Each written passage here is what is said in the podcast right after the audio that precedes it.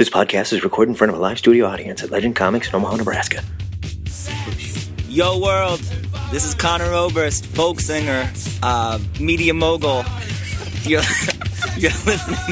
You're listening to the Two-Headed Nerd with Matt and Joe, two of the biggest superheroes. Word. Welcome to Yeah. episode 79 of THN. We're talking comics and nerd news for the week of Wednesday, August 15th. My name is Matt Baum, at Matt Baumstein on the Twitter. And when I'm not ditching this piece of crap podcast for two weeks for a pills and booze fueled midlife crisis, I write the comic speculator blog for WordPoint.com. And I'm Joe Patrick at Joe Patrick116 on the Twitter. And when I'm not crying myself to sleep on my huge pillow because my life partner left me to play Rockstar, I'm the manager of Legend Comics in Omaha, Nebraska. So sad. what am. I going to do with myself? This week, you'll hear reviews of Pathfinder number one and The Victories number one. After that, we'll be stretched to a microfilament as we are pulled into the black hole that is the ludicrous speed round, where we review 10 comics so fast that time and gravity act like they don't want nothing to do with us. Then, we'll pay a visit to the THN Sanctum Sanctorum, where science and sorcery will meld into one, allowing us to peer into the future of next week's comics. And finally, don't call it a comeback because they've been here for years. The comic pushers are back from another successful run across the border, and man, do these drug mules have some highly addictive comic product up their butts. But before we get to all that shucking and jiving, let's take a minute to raise our fists in support of Pussy Riot, the female Russian punk rock band that was sentenced to three years in prison after performing an anti Vladimir Putin song in the Russian Orthodox Church. Today, we celebrate the first THN punk rock show where we're spiking up our hair with beer and egg whites, putting on our sleeveless crass t shirts and our sleeveless studded leather jackets, and flipping the man the bird. Fuck you, the man. I like it. We'll be playing the crustiest, poppiest, gutteriest punk rock I can find in my iTunes library all episode. So let's scream bullocks to you, Putin, and flip off the cops, and then we'll talk about this week's big news.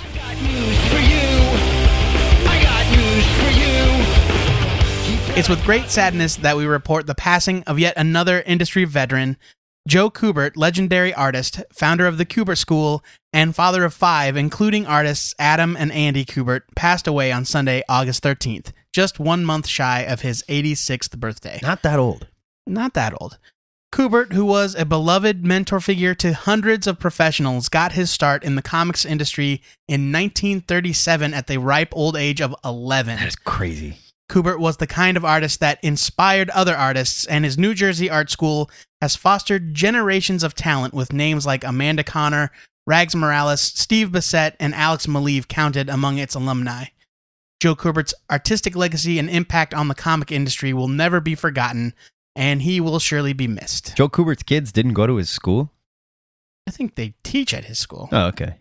All right, they just, I mean, you know what? God bless that dude for his kids alone, let alone this list of amazing people that graduated from there. That guy, Joe Kubert, I don't, when you say his name, there's not many people I can think of that you would mention doing war comics. You know, right off the top of my head, he is the guy. Yeah, he's that guy for a lot of different types of yeah, and he's one of the last like old golden age guys left too. I mean, it's too bad. We're we're losing him real quick here. Well, this isn't take away from the passing of any uh, industry veteran, but Joe Kubert was really one of the greats. Like it's Will Oh, Eisner, absolutely. Joe Kubert. It's like when Jack Kirby died. and still working. I mean, up Yes. in- he's uh, He had- doing the Before Watchmen Night Owl. he had books still on the way from DC, a, a Yeah. Joe Kubert Spotlight series. I mean, this is a huge loss, and and he will be missed for sure. Image Comics and Robert Kirkman's Skybound imprint have been teasing a major character death in the upcoming Invincible number 100 every day this week. Teaser images were released, one per day, featuring Invincible himself, Alan the Alien, Robot, Adam Eve, and Oliver, aka Young Omni Man. Solicits for the storyline leading up to 100 may provide some clues. The story is called The Death of Everyone. Yeah, Joe Kirkman has demonstrated that no one is safe in his books, but would he actually kill off the title character? you know, my my my gut says, of course not. He can't. if he can't. does, does Black Vincible take over? I mean, is that it? Black any chance I get to say Black Vincible? My gut says he can't, but then it's immediately followed by This is Robert Kirkman. Well, he might. Yeah, you He read might. his, you read his Walking Dead, right? I do. Uh, no spoilers, but It's true. nobody's safe. That book is a bloodbath, and Invincible is pretty bloody at times as well. Let's just say that if Invincible himself dies, I'll be stunned, but not entirely surprised. Yeah, no doubt. But if I had to place money on it, I'm, I'm, saying even odds. I'm saying 50 50. Even odds that Invincible dies. Like, I would not take that bet for or against. Hmm? Even odds. my money is on a robot, just because they've kind of been painting him in a bad light. But I think that's the easy answer. Yeah. Truthfully, I don't want to lose any of these characters, but Yeah. got to keep that drama train rolling somehow. I would say that's a one. You'd have to like bet a hundred bucks to win a dollar on that one. That's terrible. Bad odds. and finally, BleedingCool.com is reporting that DC's upcoming Zero issues are burning up the Diamond Comics advance reorder charts. For those that may not be aware, advance reorders are placed by retailers that have decided, for whatever reason, that they need more copies of an upcoming title than they initially ordered.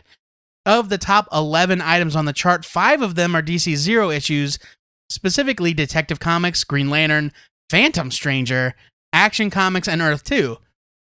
Which begs the question what is it about these particular issues that has retailers increasing their orders? Is it simply customer demand, or are they expecting the issues to be hot down the line?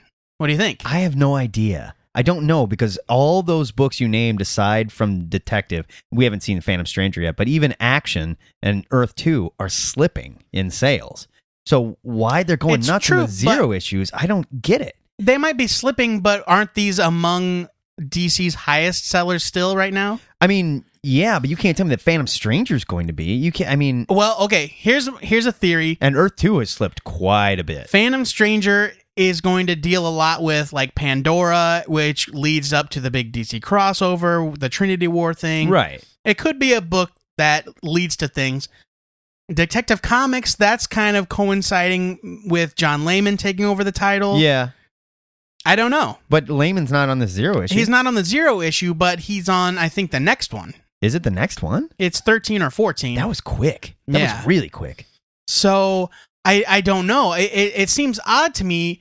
For one thing, it seems odd to me that retailers would automatically lower their orders for a zero issue rather than just like if you have say for example 50 50 pull files This doesn't mean that anybody lowered their orders. It just means that they went, we didn't me- necessarily get enough. I think it does mean that they lowered their orders. I think initial orders on zero issues are low because retailers have been trained to see it as a gimmick Maybe.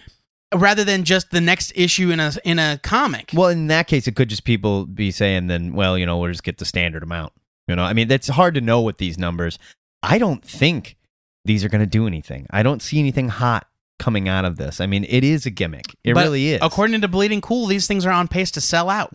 yeah. Well, I mean, that doesn't necessarily mean there won't be piles of them on the shelf. That's absolutely right. That's It's the a thing. very good I mean, point. a sellout, and I write about this every week. A sellout is not A always the best. thing. A sellout at Diamond does not world. mean anything in, in the face of 2,000 retailers. Right, exactly. Doesn't mean there's a not a pile of a hundred of them waiting for you.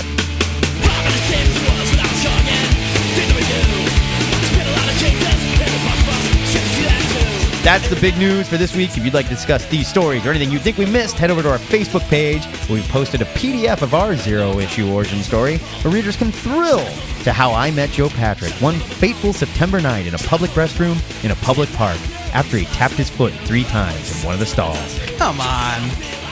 Why is it always got to go there That with you? Gay joke number one. If Number you're keeping track, one. that's number one.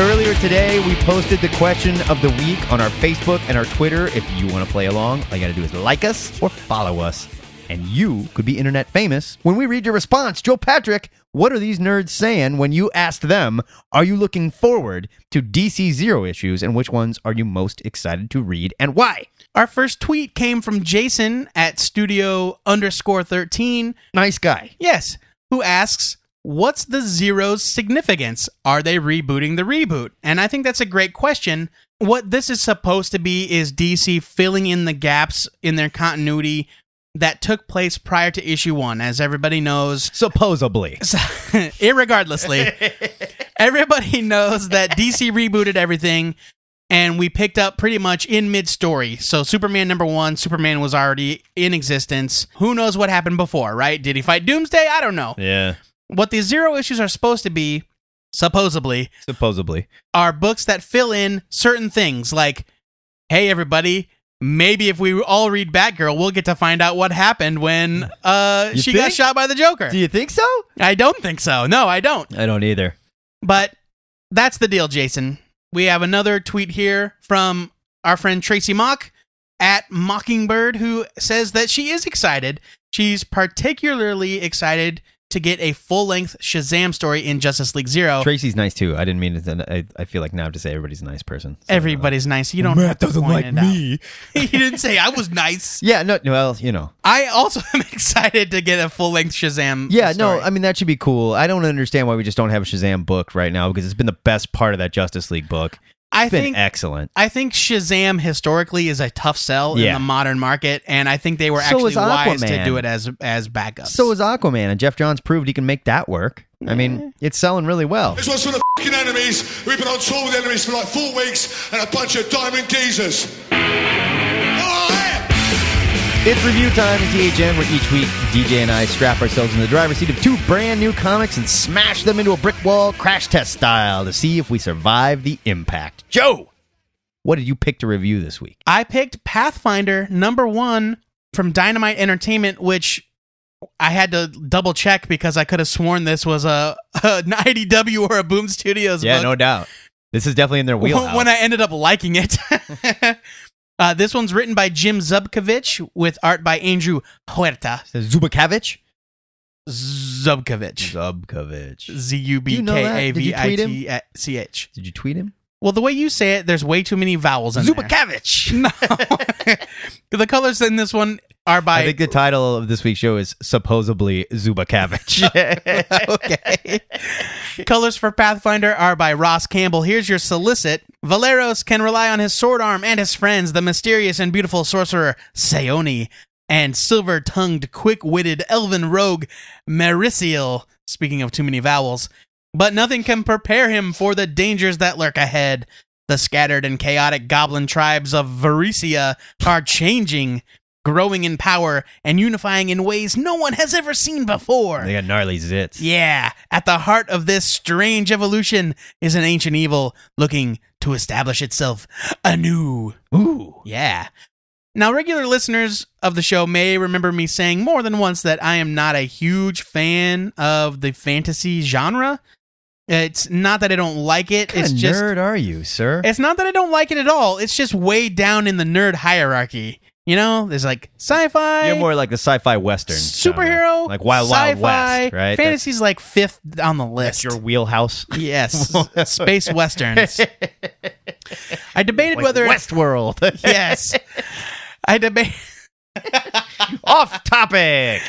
I did debate whether or not I should bother reading Pathfinder number one, but I wanted something different. And to steal it from my five. Thanks. Oh, l- we'll talk about We'll our get there. fives We'll later. get Yeah, but I was looking for something different to pad out my ludicrous speed round review, and uh, so I picked it up. I was so pleasantly surprised by this first issue that I decided, screw the ludicrous speed round. This book is my full review for the week. Wow. Yeah. Uh, this issue opens with the adventurers Valeros, Seoni, and Merisiel getting ambushed by a horde of goblins while traveling to a town called Sandpoint to meet their companion, a wizard named Ezren. Something's off about these particular goblins. And they have wicked zits, as Matt said, and the mystery sets the group on the path to adventure. We should point out wicked zits. it's more to it than that. Yeah, yeah, it's pretty gnarly. Now, I'm not familiar with Jim Zubakavich's work. Uh, I know he writes. Got you doing it now too, huh? I know he writes uh, Skull Kickers for Image, but I've never read it. That's okay. That's where I recognize the name. Yeah. And I was really impressed. I was very impressed with his writing. And even though the cast seems full of stock fantasy character personalities, drunken swordsman, wisecracking elf rogue, etc., etc., uh, but Zubkavich does a good job handling each oh. distinct voice. Now you're right back. I know. I'm a prof. I'm totally profesh. And the book is funny. Like I wasn't expecting it to be so lighthearted. The Yeah. covers are all like super serious. Yeah, they're like Frazetta kind of fantasy Yeah. series. But this thing was really funny, and not that it wasn't, not that it's a comedy. It's just No, it it was, was- lighthearted, lighthearted, and yeah. it was fun to read. and it didn't get bogged down in tone. right, I really, really enjoyed the tone of this issue.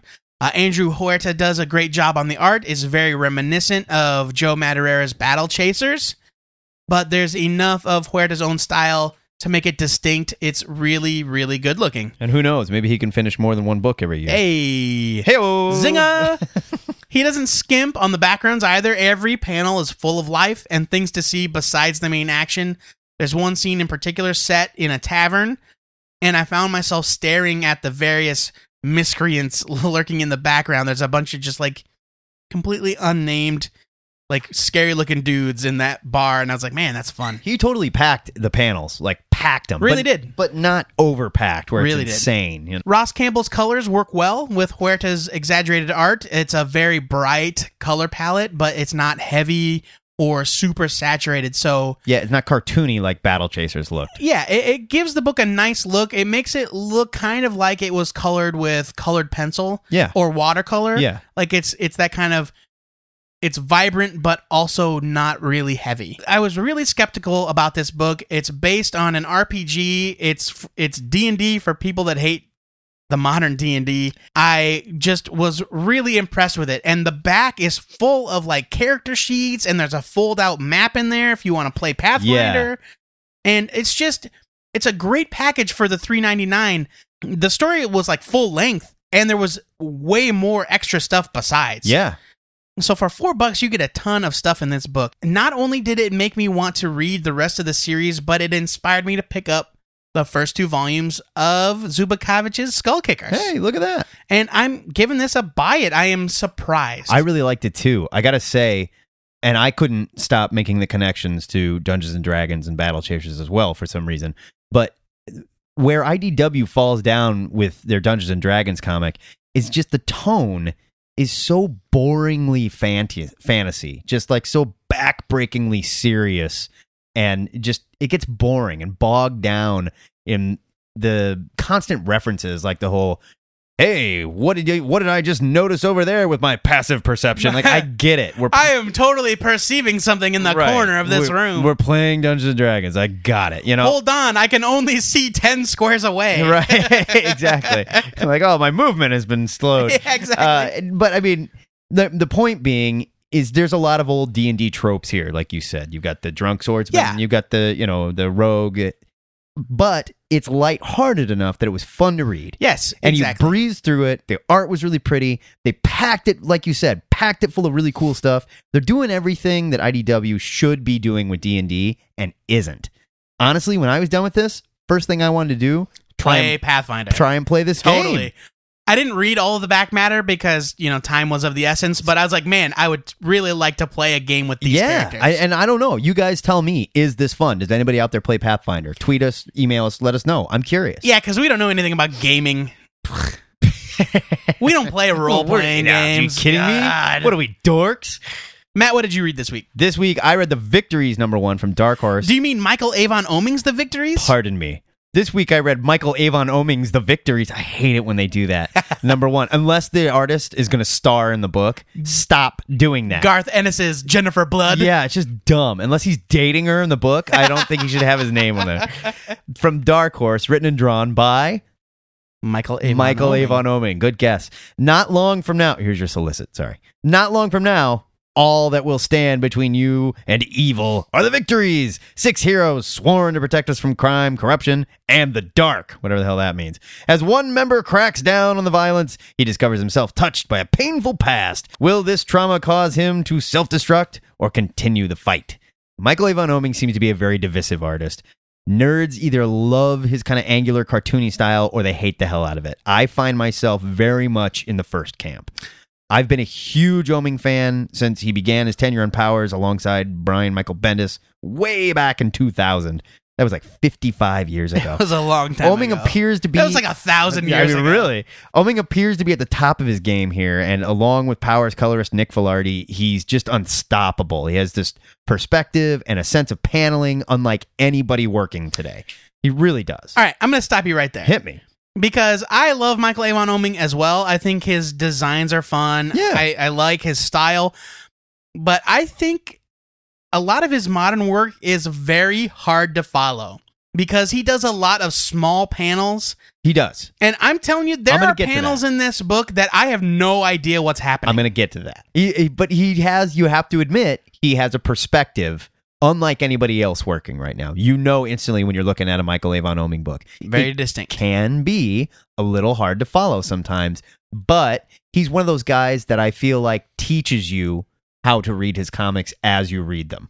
You know what I mean? Sure. Like Powers for a while there when I first read it, there was just nothing that looked like that and it was weird. I will say that before Powers came out, it was unheard of to read a comic from left to right uh, along the top of the two page spread. Yeah. And now it's everywhere. Yeah, no, it's true. I think he may have created that. Yeah. I don't know. I mean, And I don't know if credit goes to Bendis or Oeming on that, but it's I bet it's a little bit of both. probably both, yeah. But along with Filardi's like splashes of colors that he uses in here and the way that he like colors the blood instead of drawing it, it works really well in some panels and it makes a very beautiful, very original looking comic. He draws comics like an animator. He really does. Yeah, yeah, yeah. He animates his books. Unfortunately, and this seems to be the reoccurring theme from my experiences with Oeming, when he writes his own stuff, he loses me. There's there's just this juvenile tone in this book. I am not a prude. I don't have a problem with cuss words. I don't have a problem with violence. Sure. But the way that he writes it, it sounds so forced and just like ridiculous at times. We've Kinda- made this criticism about other books. kind of Yeah. stupid. And the same thing with like his Hammer of the Gods, which was one that I liked. But there was stuff that it's just like, why would a Viking say that? That, that just Sure. seems ridiculous. Sure. There's scenes here where they're the Jackal, who is the bad guy, and Faustus, who is the good guy in this, are having this fight. And there's just this hackneyed dialogue. It just doesn't even make it make sense. Like, all right, I've had enough of this, and oh, screw it, I'm just gonna kick the fuck out of you. You know, like what? Right, right. Not to mention the fact that there's a scene where the jackal character tears a guy's head off and literally craps down his throat. That okay, we had this conversation over text last night, and it's like- one of the most surreal conversations we've ever had. the jackal says to the congressman or whatever, "I'm going to He's a judge. Yeah, a judge, judge. yes, I am going to rip your head off and shit down your neck." yeah.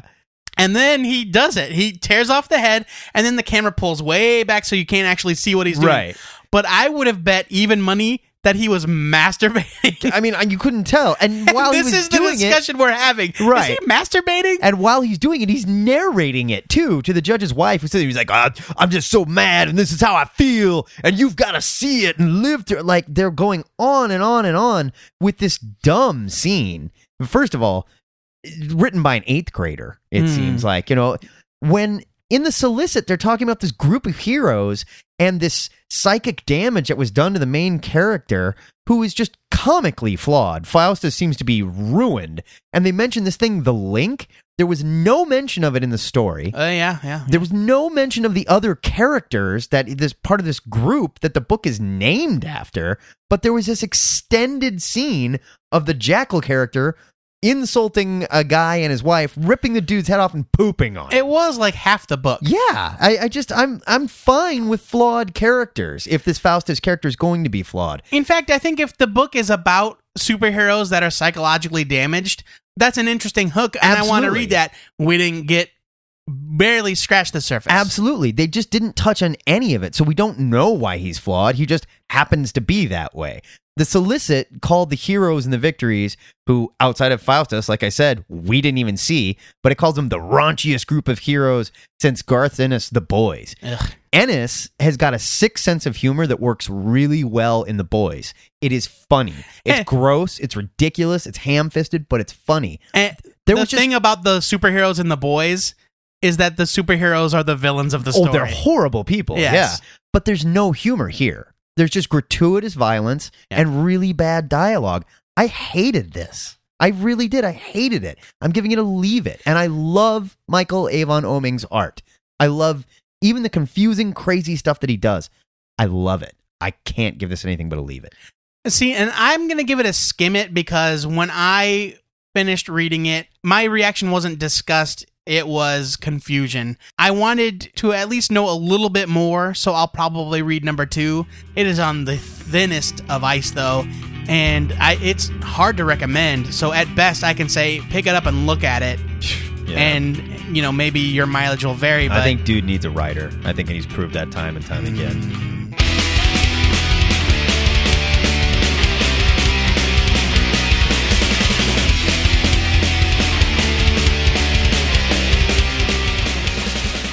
Course, we want to know what you fecal freak werewolves and drunk swordsmen thought of our reviews. So hit us up on our Facebook page and tell us how masturbatory and poopy they really were. That was oh, gross, right? Yeah, that's disgusting.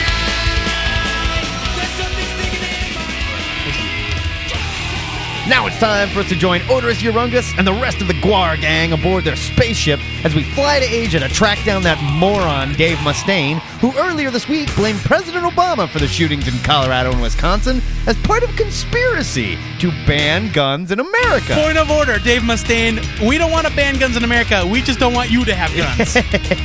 So join us as we review 10 comics while on our little fox hunt. And when we do catch him, you can bet our giant alien buddies have a chainsaw suppository waiting for metal's most misguided right wing dumps. And the blood will flow during this week's Ludicrous Speed Round. we have got to stop threatening people. That guy bodily lives harm. in LA. I'm going there. If I see him, I'm punching him in his fucking face. Oh man, Ludicrous I think he speed! just committed a crime. Go! Homecoming number one, Aspen. The story of a missing girl that shows up at her old house 10 years after her disappearance with powers. Narrated by the high school junior dude that lives there now, although the first part of the story is narrated by a third party. kind of confusing when your main character narrates the story, it becomes painfully obvious that whatever situation they're currently in, the narrator's gonna be just fine. Otherwise, who would be telling the story? Nothing special here. Skim it. DC Universe presents number 12, DC. This is a Kid Flash solo story by Fabian Nicieza, and I was willing to give it the benefit of the doubt, even though it feels like DC has done everything they can to make me H A T E hate these young characters that I used to love. Yeah, me too. The story, which spins out of the recent Culling crossover and is to be continued in Teen Titans, is about a totally rad team of dinosaur teens, dude, Oh. running loose in Manhattan Oh. while Kid Flash tries to keep the peace. Are you kidding me? It's completely uninspired, and it didn't do anything to make me want to continue following the story, let alone the further adventures of these characters. God. The art by Jorge Jimenez is kind of okay, kind of, but it's not good enough to keep my interest. Leave it. So the young dinosaurs for hire showed up? they weren't dinosaurs right. Daredevil number 17 from Marvel. Mike Allred steps in as guest artist to tell a tale from Hornhead's past, and it looks so good that I never want him to leave. Too bad he's drawing FF. I know, which is still going to be great. Yes. It's a great story, as usual, Mark Waid, and I got a little misty in the end. It was so sweet. It was giving us a bias. Set in the past? Yeah. Oh, all right. It's a stilt man, broke into the office and everything. It was all set in the past. Oh, I'm behind. Jericho, season four, number one from IDW. All right. Matt Baum thinks he can force me to review books that I'm completely uninterested in, and I guess he's right. That's right, it worked. But I'm reviewing this one under protest. This is the second series continuing the perpetually canceled CBS TV show. It's not even the first follow up, I know. and it's at least co written by God the bless show's IDW. writers. They're going for it. So I can see why it has some appeal, but the art is so poor. It's so poor. Uh, the storytelling is terrible. There are random shots of characters' faces without dialogue that serve absolutely no purpose whatsoever. Did they do that on the show or something? No, They're about to no. Show someone like, it, it- it looks like the book was drawn first, and then the writers scripted to fill the panels the best they could. oh God. Uh, Andrew Curry. Sorry, I'm calling you out by name. It's not good. and the scene that sets up the issue is completely contradicted at the end with no explanation whatsoever. It's like the opposite of a cliffhanger. it's an anti-cliffhanger. Like, never mind, that didn't happen. Uh, le- this gets the most leaving it of leave it's. Bloodshot number two from Valiant. This comic is a joy to read. It's beautiful to look at. It's action packed. It's surprising. And holy hell, is it violent! Bloodshot is what Deathstroke could have been if DC had any stones whatsoever. Number one checked in at number 77 on the top 300 comics list, and that worries me. You guys need to be buying this. Valiant is kicking ass, and we need to support them. Buy it. Don't you think that that's pretty good for Valiant though? Still, 77, I would have liked to seen it like at least a 50 showing for All that. right. Before Watchmen, Rorschach, number one, DC. I was really excited for this uh, series by Brian Azzarello and Lee Bermejo, and it is very good. The artwork is stunning, and Azzarello's script is as gritty and brutal as I was expecting, but the voice Azzarello gives Rorschach seems off to me. I haven't read it yet. I, I've said it before, my connection to the original Watchmen is tenuous at best, but it felt off to me like Rorschach threatens to shove a dude's hand up his own butt. I was like, I don't mm. think Rorschach would say that. And I, I really, I'm sorry. I really couldn't care less about the Crimson Corsair backups. I kind of like them. Two pages per issue is not enough to get me interested, guys. I, I, I'm sorry. I kind of like them. My first gut was to give this a skim it, Really? but I really did enjoy it. So give it a buy it, jerk. So I'm gonna give it a buy it, right. but it did feel off. Harbinger number three from Valiant. Uh, look what I did there. Two Valiant books. Joshua Dysart is killing it here with this issue. We learned, along with the main character, that he's part of a much larger world. The story here is massive in scope, keeps getting better. I love this book. Buy this. Make your friends buy it too. They need a push. They're in the like high 100s right now for sales. That's bad. Extermination number three. Boom. I'm really enjoying this story in this series. Uh, a borderline psychotic superhero teaming up with a mad genius supervillain in the wake of a catastrophic alien invasion, but the art by Jeffrey Edwards is really starting to get to me. It looks really rushed Yeah. and inconsistent in parts. And I felt like number one, it looked really good. yeah, and, like remembering number one, I remember enjoying it. But this, like, there are parts where it's just flat out bad. Yeah, it's not the same. There are some flashback scenes by V. Ken Marion. I don't know what the V stands for. Victor. that they're actually really nice. And I found myself wishing that V was the main artist. Uh, still, though, I'm enjoying the story and the character development. It's just that art, man. They're getting a little heavy-handed with the whole the good guy still trying to be a good guy, play by good guy rules. Hmm, you know, like it- Eh. it's getting a little heavy. I'm giving it a skim. I'll, I'll, i give it a skip. Avengers vs. X Men, number 10 from Marvel. It's an improvement from the last issue. Ed Brubaker writes and Adam Kubert pencils as Cyclops and Emma begin to come apart under the power of the Phoenix. Something really big happens with Hope, but still with the ups and downs and the unevenness of the writing of this series, I can really only give it a skim it. I'm like barely excited for it anymore. Too many cooks in the kitchen, man. I tell you what I'm excited for the ending. Yeah. Like, uh, that sounds snide, but I'm really excited for the last issue. Yeah, I want to see what they do. I think it's going to be good. That's why I'm doing is skim it. But like I said, too many cooks in the kitchen, man. Revival number two from Image. Was my love of issue one a fluke? No! Is my disdain for Tim Seeley's work justified? No! This issue was awesome and so creepy. The small town mystery of the revived citizens and their increasingly disturbing behavior continues. I'm hooked. With this book, It Girl and Battle Pug Mike Norton is continuing to demonstrate that he is an artist that can do anything. He can. Loved it. Buy it. That is your ludicrous speed round, and yeah, is the sound Hope Summers makes when she, spoiler alert, uses her newly acquired mystical kung fu, as seen in the pages of this week's Avix number 10. Yeah. Joe Patrick, before weird shit starts happening in the Sanctum Sanctorum, why don't you read a few answers to the question of the week from our lovely listeners? Our friend Keith Silva, who is a very nice man and, not at all Not crazy. Crazy. Uh, voiced his concerns on Twitter, saying it's difficult not to be cynical.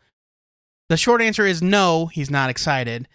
If these zeros were so important, why did DC wait a year? That's a that's an excellent question. Uh, but he continued on Facebook because he needed more space for his answers. And he said he's just wondering what is the point? What will be learned in these zero issues that could not have been told in the number ones or any regular issue for that matter? That's my ad. This feels like marketing masquerading as storytelling. Is that ever a good thing? Eh. My response is marketing is always a part of a comic. Right. But And- there are times when it is blatantly part of a comic. It's true. It's true. For me, though, like the idea of them using the year anniversary to do something quote unquote special is kind of nice. How about an annual? Oh, please, annuals don't sell. Well, they could if you made them good again. Just saying. Also on Facebook, Ryan Forrest, our pal, writes in and says, Hell yes, he's excited. Although he dropped the monthly, he's most interested to read Batgirl and have them explain the quote unquote miracle. Oh, Best boy. of luck there. Yeah, we'll see. And also excited for Swamp Thing, Animal Man, Wonder Woman, and Supergirl. All good choices. Very good. Yeah. All good choices. Absolutely.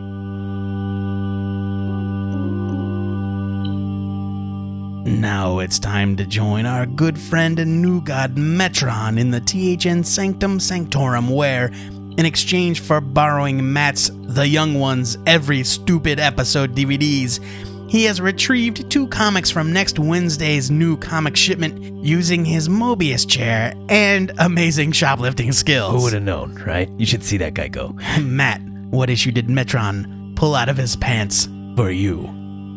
Next week, I'm going to be reading Rocketeer Cargo of Doom number one by Mark Waid and Chris Samnee. I have loved what IDW has done with the Rocketeer so far. This is their first real Rocketeer mini series. I believe it's four issues. Love Mark Waid. Love Chris Samnee. This is going to be a blast. Joe Patrick, what are you excited for? Fables number 120 from Vertigo by Bill Willingham and Mark Buckingham. It's the final part of the Cubs. Gotta make the hams, Joe. A lot of hams. A lot of hams. Clapping hams. It's the final part of the Cubs in Toyland storyline, and I am rocketing towards getting caught up on Fables, and it just so happens to be coming out right as I'm nearing the finish line. I'm excited to see how everything has progressed since I fell behind, and I love me some Fables. Fair enough. Of course, we want to know what you'll be shoplifting next week. So send us a tweet, hit us up on Facebook, or, you know, you can email a guy. Yeah, listen, Just what are you saying. too good for it? So long, space fans, wherever you are.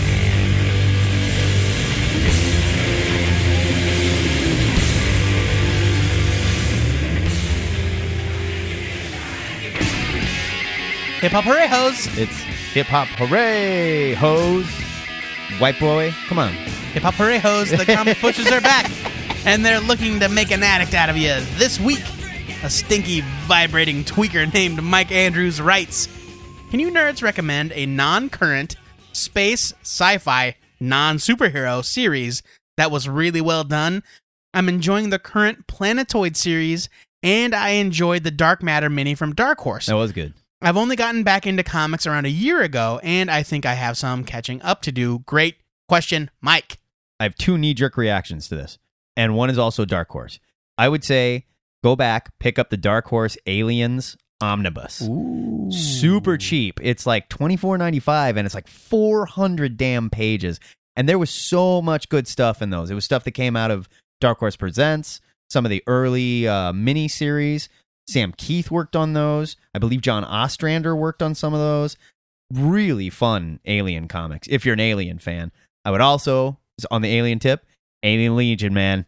Go Oh, surprise, surprise. There's an Matt A- Bomb recommends Alien Legion. There's an Alien Legion omnibus as well that you can pick up, still in print. Excellent stuff. Carl Potts, uh, Larry Stroman, Chuck Dixon, some of my favorite 80s comics, man. Such great stuff. Joe Patrick, what would you suggest? I would recommend a couple of Warren Ellis comics. They were mini series that came out uh, several years ago. One of them is called Ocean. Excellent. It came out from Wildstorm. It's not Excellent stuff. It's not like a high space adventure story, but it is a sci-fi story. creepy sci-fi. Nobody does creepy sci-fi like Warren Ellis. It's about a bunch of uh, scientist astronauts in the future that find some really crazy nonsense buried under the surface of Europa, which is one of the moons of Jupiter. In an ocean of liquid water. yeah, that's all water's liquid, buddy. Ooh. Well, not all water. nope, there's also frozen water. It's called ice. And also steam in Yeah, your face. That's right. Science. But you're the one you screwed it up first, jerk. There's also another Warren Ellis. Uh, this was an original graphic novel called Orbiter, which so good. is, if I recall correctly, it's about a normal space shuttle that disappears and comes back like decades later covered in skin Yeah. and something crazy. Super, super creepy. Yeah. Just begging, like Event Horizon type creepy. Oh, Yeah. so much fun. And then there was a, a three issue mini that Ellis also did called Ministry of Space. Yeah. Which wasn't a space adventure, but it was like an alternate history in which Britain wins the space race. Chris Weston. Beautifully Yeah. illustrated by Chris Weston. So those are three great Warren Ellis books that shouldn't be too terribly hard to find in back issue form. I don't know if the trades are still in print, but hit your Yeah. local shopper, go online and None of those back issues should be too expensive either. You can probably dig those up. Oh yeah, they're not worth anything. Mike, of course, we want to know what you thought of these stories. So read a few of them. Tell us if we're on the money or not. If you're looking for a new highly addictive comic series to reinforce your habit, just send us an email with the subject Comic Pushers and a list of comics, movies, books, food, animals, guns, or any other stuff that you're into, and we will push a stick into your vein and fire comics straight up into your dome. Weird sex stuff. Whatever. Maybe you're into weird sex stuff. Nobody's judging you.